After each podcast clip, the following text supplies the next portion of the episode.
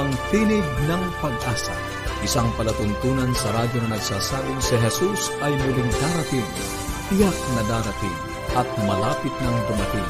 Kaya kaibigan, kumandatan siya sa lubungin.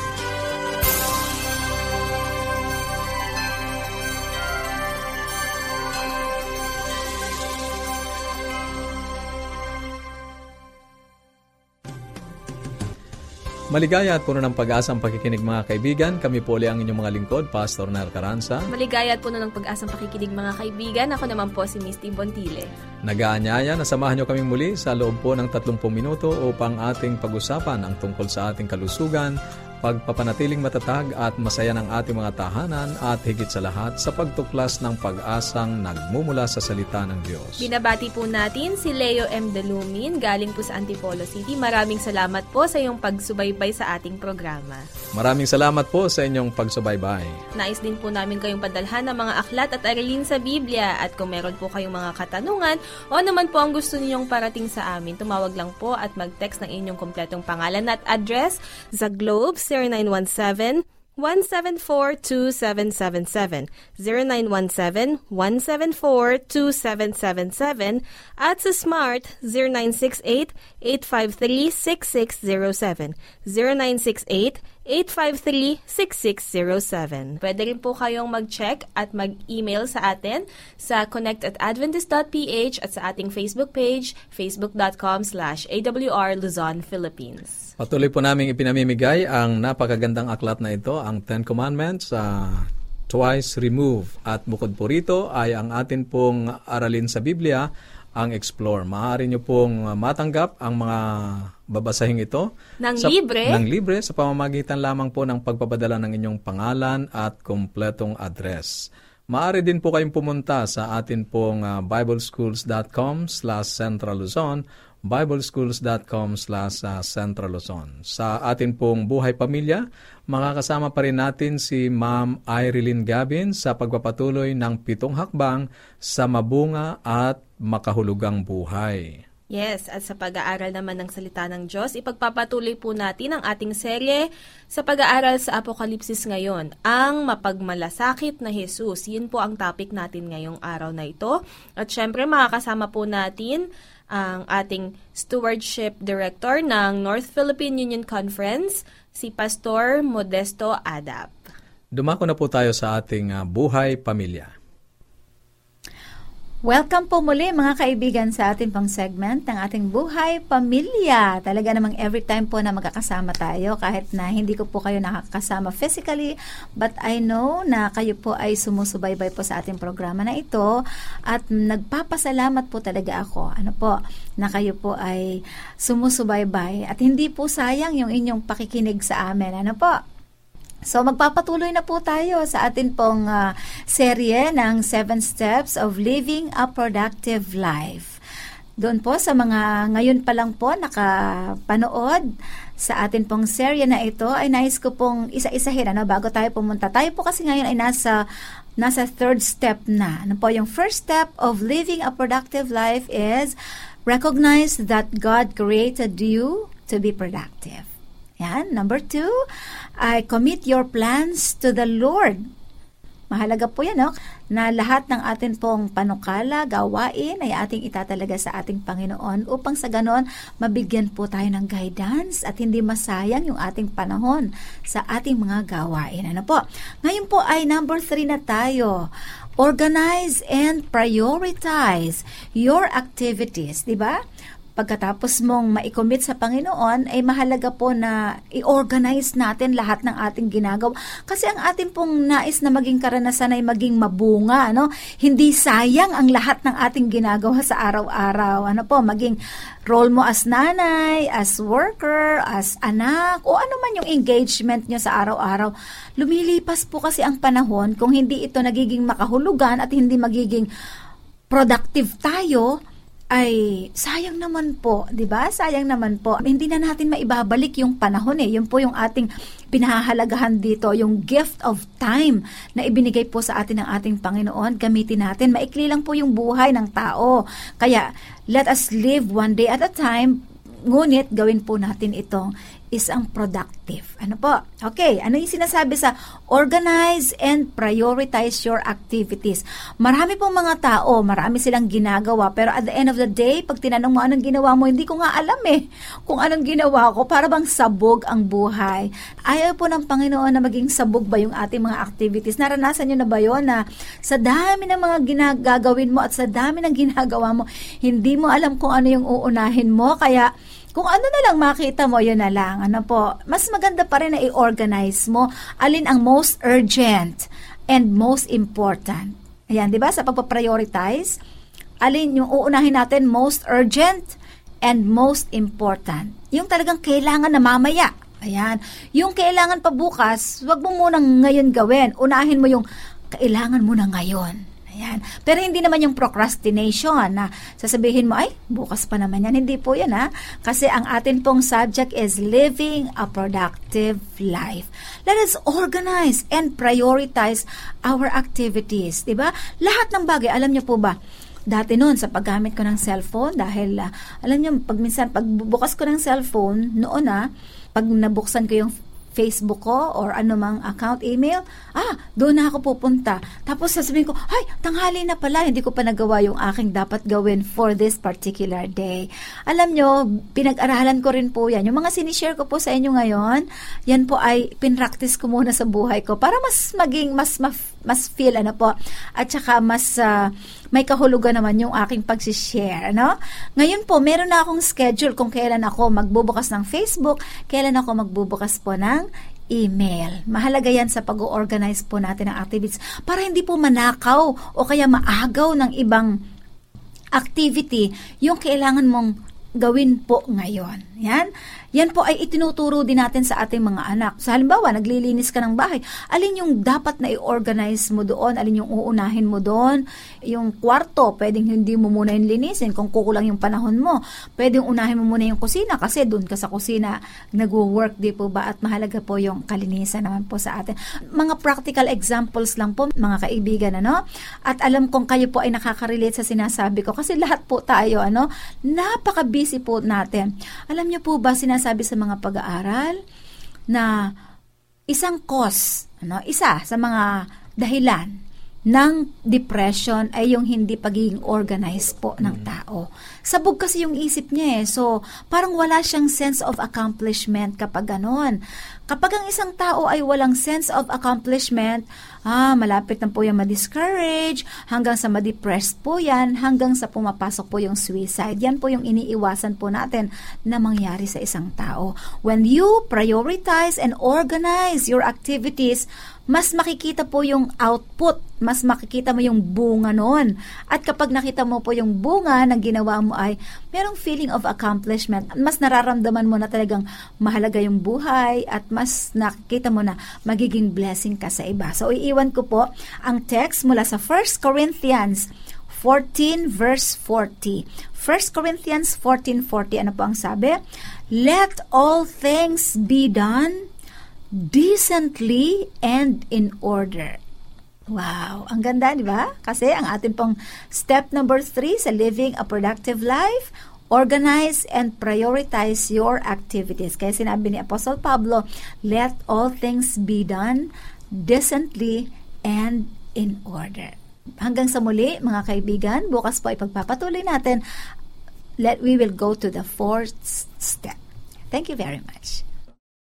Ayan, maraming salamat po Ma'am Arlene Gabin sa napakaganda niyong topic na share ngayon. Pastor Nair, ano ang iyong masasabi? Oo, na at mm. talagang napakahalaga. Yung alam natin kung alin ang dapat nating unahin at kung ano ang mas mahalaga na dapat nating gawin. Maraming salamat po muli Ma'am Irene Gabin at ngayon naman ay para po sa mga katanungan o anuman ang nais ninyong iparating sa amin, maaari po kayong makipag-ugnayan. Tumawag or mag-text po kayo sa aming mga numbers sa Globe 0917 174-2777, 0917-174-2777, at sa Smart 0968-853-6607, 0968-853-6607. Pwede rin po kayo mag-message sa ating Facebook page facebook.com slash awr at Sa bahaging ito, nais po naming ihandog sa inyo ang isang makalangit na awitin.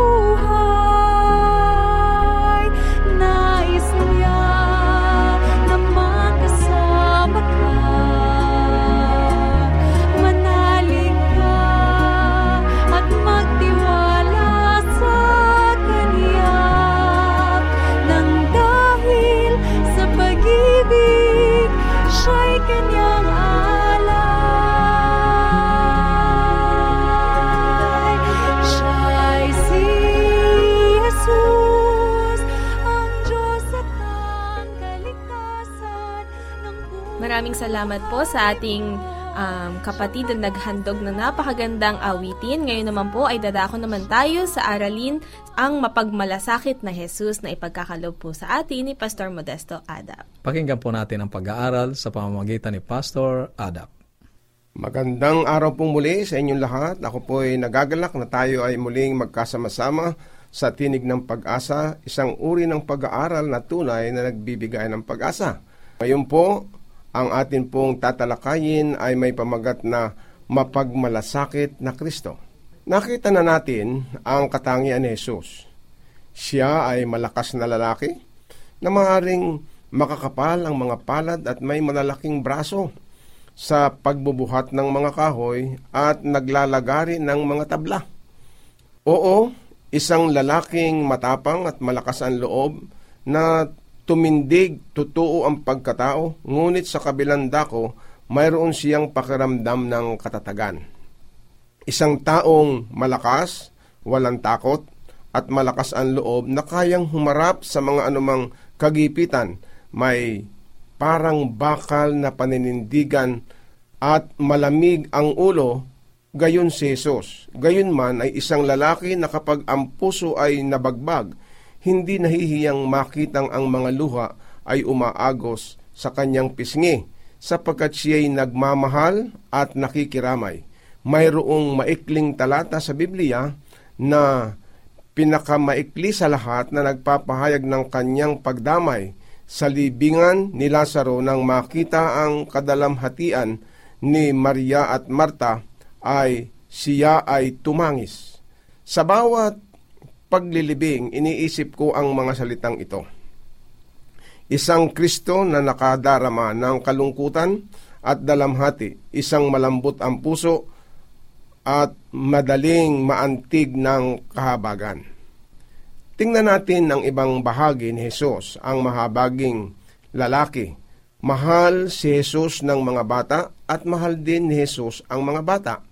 Nang ang mga alagad ay sinubukang palayuin ang mga bata, sinaway sila ni Jesus at sinabi, Hayaan ninyong sila'y lumapit sa akin. Natutuwa akong makita siyang ikinukwento sa mga bata kung paanong ang ama ay pinapansin ang bawat ibong bumabagsak.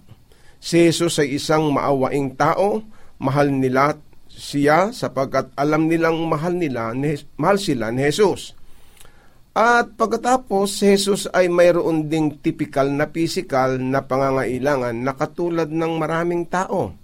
Lumapit siya sa mga alagad minsan at tumingin sa paligid at nagsabi, Mayroon ba kayo ditong anumang makakain? Hindi ba yan ay patunay na siya ay tunay na tao? Naiintindihan niya kung ano ang pakiramdam ng gutom. Naalaala mo ba kung ano ang nangyari sa baybay ng Galilea pagkatapos na siya ay bumangon sa libingan? Nakita niya ang mga alagad na nagsumikap makahuli ng isda sa buong magdamag.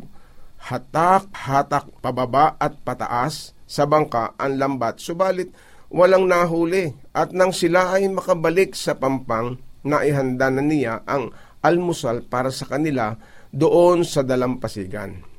Alam niyang sila ay tiyak na pagod, bigo at gutom sapagkat buong magdamag silang ng isda. Naghahayag iyo ng isang maalalahaning Kristo, hindi ba?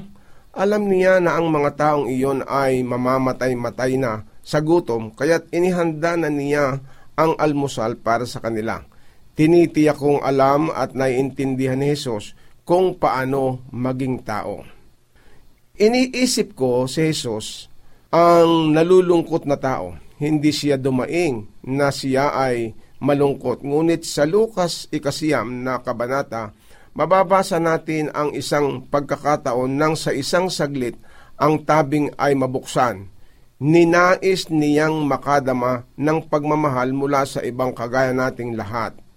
At iyon sa palagay ko ay nangyari nang ang isang matalinong lalaki ay lumapit sa kanya na gustong sumama sa kanya at maging isa sa kanyang mga alagad. Sinasabi ang katulad nito, Panginoon, naniniwala ako sa iyong ginagawa. Sa tingin ko ay malayo ang ating mararating sa bagay na iyan at gusto kong ipagamit ang aking talento at suporta. Sa palagay ko ay talagang makatutulong ako sa iyo. Pwede akong humawak ng pera at pangasiwaan ang pananalapi ng ating pulutong. At si Jesus ay tumingin na may pagmamahal sa napakagaling at matalinong lalaking iyon. Siya ay si Judas, na ang pagkamakasarili ay nagdala sa kanya sa huli sa pagkasira.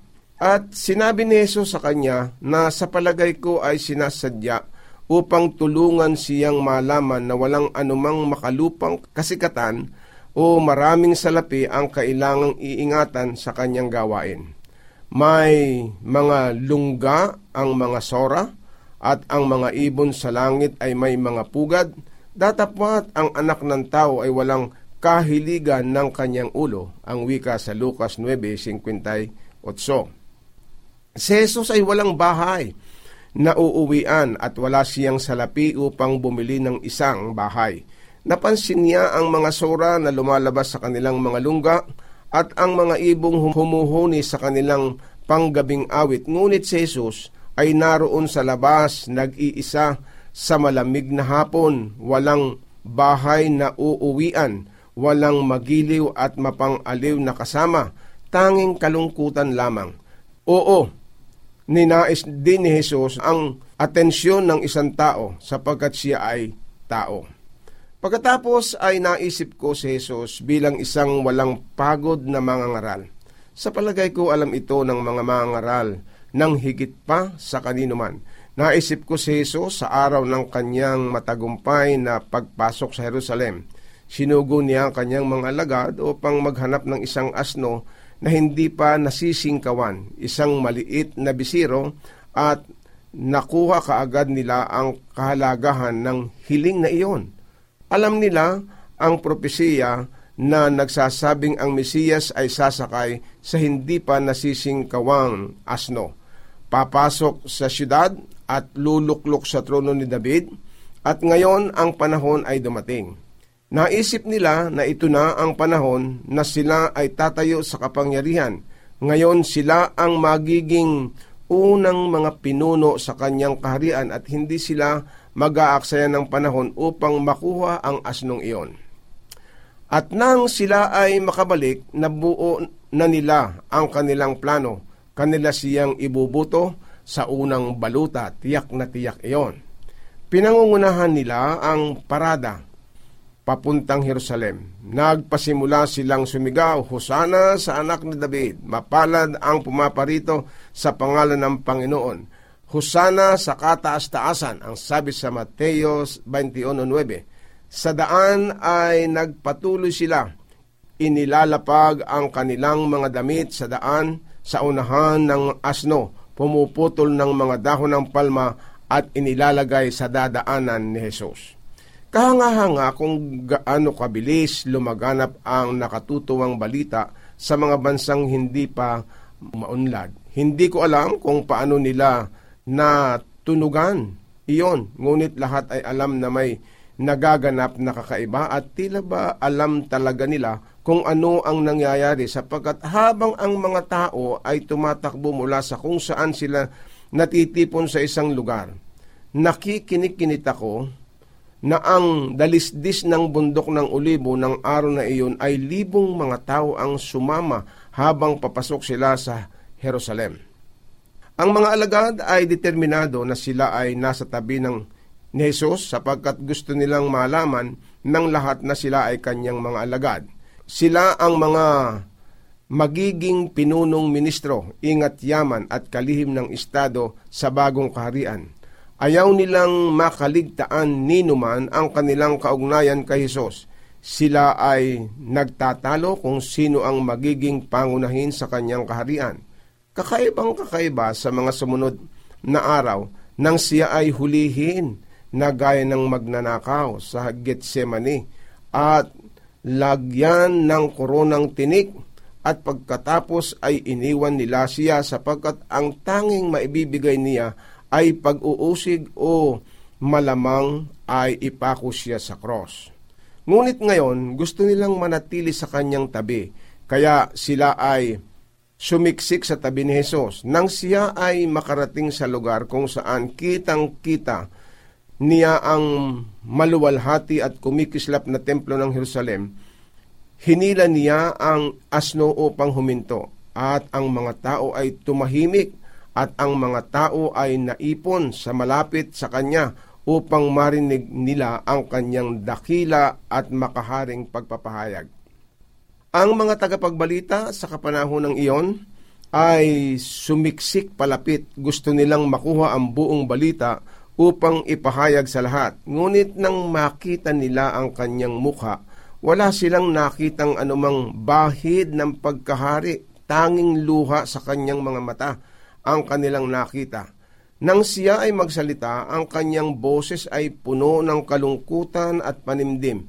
Habang nakatanaw siya sa siyudad na iyon, ang siyudad na kanyang minamahal, ang siyudad na kanyang ipinaglaban, ang siyudad na kanyang pagbububisa ng buhay, at siya ay sumigaw, O Jerusalem, Jerusalem, na pumapatay ng mga propeta at bumabato sa mga sinugo sa kanya, makailang inibig kong tipunin ang iyong mga anak na gaya ng pagtitipon ng inahing manok sa kanyang mga sisiw sa ilalim ng kanyang mga pakpak. Ay ayaw kayo.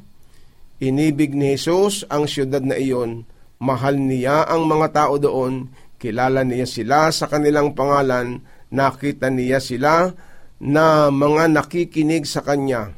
Alam niya ang kanilang mga kilos at kislap ng kanilang mga mata. At sa kanilang mga sinasabing lihim, pagkatapos na makinig sa kanya na sila ay naniniwala, ngunit hindi sila tumayo para sa kanya. Ayaw nilang may ugnay ang kanilang sarili sa kanya o mayroon doong mga ngalakal na natatakot na mawala ang kanyang negosyo kung siya ay malalamang tagasunod ni Jesus naroon din ang isang manggagawa na natatakot mawalaan ng trabaho kapag nalamang siya'y kasama ni Jesus. Naroon din ang sikat na babae na ayaw magpakilala na siya ay naniniwala sa takot na siya ay kutyain at pagtawanan ng kanyang mga kaibigan. Naroon din ang mga tao na sa kung anong dahilan ay ayaw maging saksi at magtalaga ng kanyang sarili para sumunod kay Kristo. Maraming uri ng tao doon ang tumatangging sumunod kay Kristo. Ilan sa ating iniisip ko lamang ang gumawa din ng gayon. Nais ni Jesus na italaga natin ang ating sarili sa Kanya na manindigan sa Kanyang tabi. Ngunit minsan ay bantulo tayo dahil sa makasariling mga dahilan. Ayaw nating ibigay sa Kanya ang lahat sapagkat may ilang mawawala sa atin ng mahalagang bagay. Habang tinitingnan ni Jesus ang mga taong iyon sa Jerusalem, ang kanyang puso ay nadudurog. Pinagpaguran niya sila, minahal niya sila, pinagaling niya sila, ginawa niya ng lahat ng mabubuting bagay para sa kanila, ngunit hindi sila tumugon kay Jesus. Tunay na si Jesus ay bigo.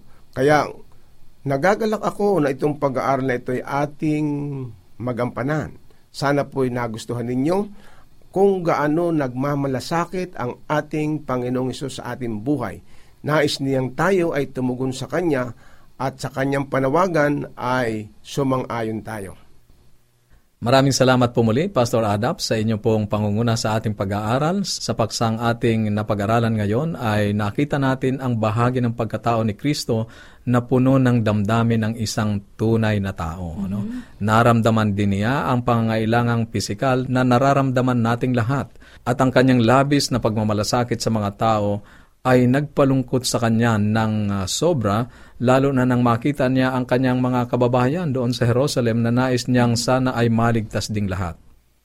Sa lahat ng ito, kaibigan, natitiyak ko na ninanais din niya na maipadaman natin ang ating pagmamahal sa Kanya sa pagtanggap natin sa Kanyang sakripisyo at sa kaligtasang Kanyang iniaalok para sa atin. At kung mayroon po kayong mga katanungan o ano man ang nais ninyong iparating sa amin o kaya ay nais ninyong magkaroon ng mga aklat at aralin sa Biblia na aming ipinamimigay, maaari po kayong makipag-ugnayan sa amin. Tumawag lang po kayo at mag-text ng inyo pong kompletong pangalan at address sa Globe 0917 174-2777, 0917-174-2777, at sa Smart 0968-853-6607, 0968-853-6607. Pwede rin po kayo magpadala ng mensahe sa ating Facebook page, facebook.com slash awr Luzon, Philippines, at At sa atin pong pansamantalang paghiwa-hiwalay, baunin natin ang salita ng ating Panginoong Diyos sa Apokalipsis Kabanatang 22, talatang 20, ang nagpapatotoo sa mga bagay na ito ay nagsasabi, Oo, darating ako. At habang inantay natin ang kanyang pagdating, panghawakan natin ang kanyang salita sa Isaiah 59.1. Narito ang kamay ng Panginoon ay hindi maikli na hindi makapagligtas, ni hindi mahina ang kanyang pandinig na ito'y hindi makarinig. Bukas po muli.